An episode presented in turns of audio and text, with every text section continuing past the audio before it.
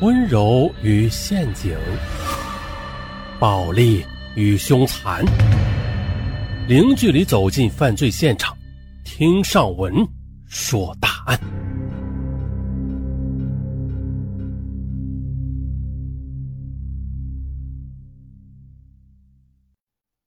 二零二零年九月十四日清晨七点，南京。汤山刘木岗村的一条小路上啊，走来了一个颤颤巍巍的老太太，她一手拄着拐杖，一手提着一篮烧饼。啊，这个老太太呀，经常到村里来叫卖烧饼。这时，李健和自己的三个堂妹正在玩耍，嗯，闻到了烧饼的香味他高兴的买了两个，自己吃了一个，并且将剩下的一个让三个堂妹分着吃。可是吃完没多久啊，四个孩子就全部倒下了。这四个孩子呀，都是嘴角涌出血，两个当天死亡，最后的一个也没有躲过死神。啊，一下啊，四个孩子，刘木岗村的李家是乱成一团，但是汤山镇那更是炸了锅。老太太的烧饼正是从汤山镇的烧饼铺批来的。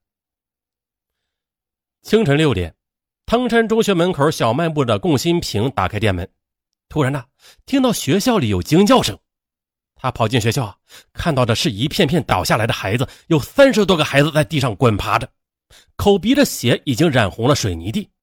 当时的老师还没有在，孩子们哭着抬着同学叫来车。同样是小卖部，东湖立岛工地上的小卖部的老板发现了，一大早五个民工摇摇摆摆的走了出来，可是啊，一个又接一个的倒在他面前。一个民工紧紧抓住小卖部的铁栏杆，瞪大着眼睛，喷着血倒了下去。接下来，更多的民工一个个倒下去了，有的倒在了茅坑，一只脚还挂在坑中。啊，难以计数的民工倒在地上，手中还有烧饼的余温。烧饼，一定是烧饼出问题了。当汤山人回过神来时，这才发现出大事了。一提烧饼，人们就会想起一个烧饼摊而这个烧饼摊在汤山镇也是无人不知、无人不晓的，是当地人公认的好烧饼。每天凌晨四点呢，陈宗武的铺子就开张了。这买卖是好是坏啊？咱们看一下他每天能用多少斤面粉就知道了。陈宗武的铺子呀，每天至少要用几百斤的面粉。大家想想吧，啊，这得多好的买卖呀！他的烧饼还被供应到镇上的盛源豆浆连锁店。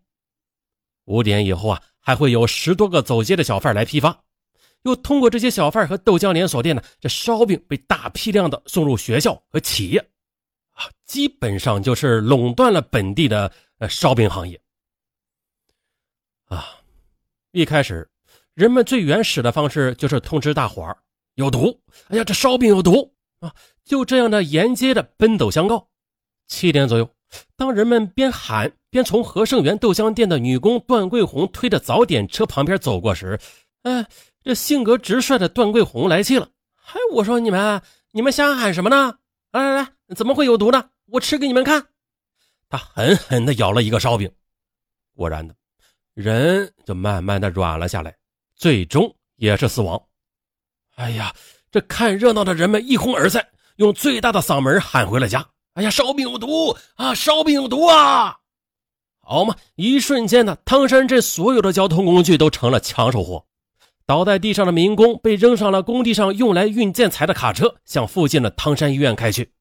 卡车拖着横七竖八的中毒者来回跑了好几趟啊，这才将工地上的民工给送完了。而此时的汤山医院已经被中毒的人群给占满了，医院还没有上班，值班的医生护士根本就难以应付这种场面。座场中学已经有六名学生死亡了，而且不断的有人在医院里死亡。人们开始疯狂的拦车，有的学生奔跑到街上恳求小三轮车去救人。最早上街的全城的一百多辆出租车啊，变成了救人的主力。有的来回的运了四五趟，还有从句容方向驶往南京的大客车也被拦下。有人冲上车去啊，将旅客拉下来，然后又将病人抬到车内，直接的。开往城里的医院，这汹涌而来的中毒者就像是一股快决堤的洪水啊，迅速的淹没了镇上的另外一所医院——八三医院，并随即的向外围的麒麟镇医院和孝陵卫医院扩散。在救护车还没有赶到的时候，小三轮和用来跑出租的黑车便担负起了运送病人的任务。苏 AT 二九零二的驾驶员车开到半途呢，啊，倒在前座上的一名已经昏迷的中毒者突然的全身挺直了，在剧烈的抽搐中，他双手死死抓住驾驶员的右臂，大喊道：“你要干什么？你要干什么？”然后口吐白沫的倒了下去。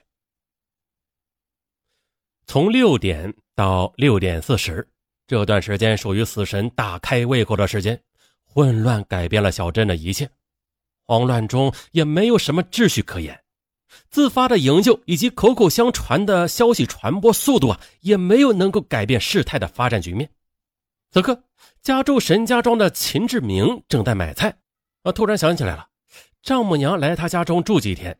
啊，便顺带的到离菜场不远的烧饼店又买了几个烧饼，准备啊回去给老人家当早点。从镇里骑车回沈家庄还要二三十分钟时间呢，但是呢，这也已经足够离开此时消息的传播半径了。结果，陈志明的母亲孟江英被烧饼害死了，而丈母娘仍在医院里抢救。七点十分左右。家就住在菜场不远的戴兴贵啊，他依然是没有得到烧饼有毒的消息。他在家中啊吃从和盛元买来的一块烧饼，剩下一块，问女儿戴婷要不要吃啊？女儿说早饭已经吃饱了。戴兴贵于是开始吃另一块，可是呢，剩下四分之一的时候，便一头栽到了家中的沙发上。在严家村啊，放假在家的九岁的严文斌和四岁的堂弟在一块玩。这时的。村里一位经常来卖早点的老太太经过门口，啊，严文斌跑过去买了一块烧饼，还有一个麻团，自己拿了烧饼，将麻团留给了弟弟，而他正好拿走了死神的红苹果。与此同时的，市区所有的幺二零都出动了，中山路上呀，每隔一分钟就有警车开路的幺二零救护车呼啸而过，全城的车全部停下来。最近的军区总院一度送来了五百名中毒者。无力安排，立即转院。于是，一家家医院被疯狂的车辆住满了。中山医院、四五四医院、八一医院、鼓楼医院、工人医院、省人民医院，十一所医院这才吸收完了中毒者的洪流。收留了二百名中毒者的军区总院是人数最多的，而医生最初的绝望也是最大的。第一批送来的二十名中毒者几乎全部死亡。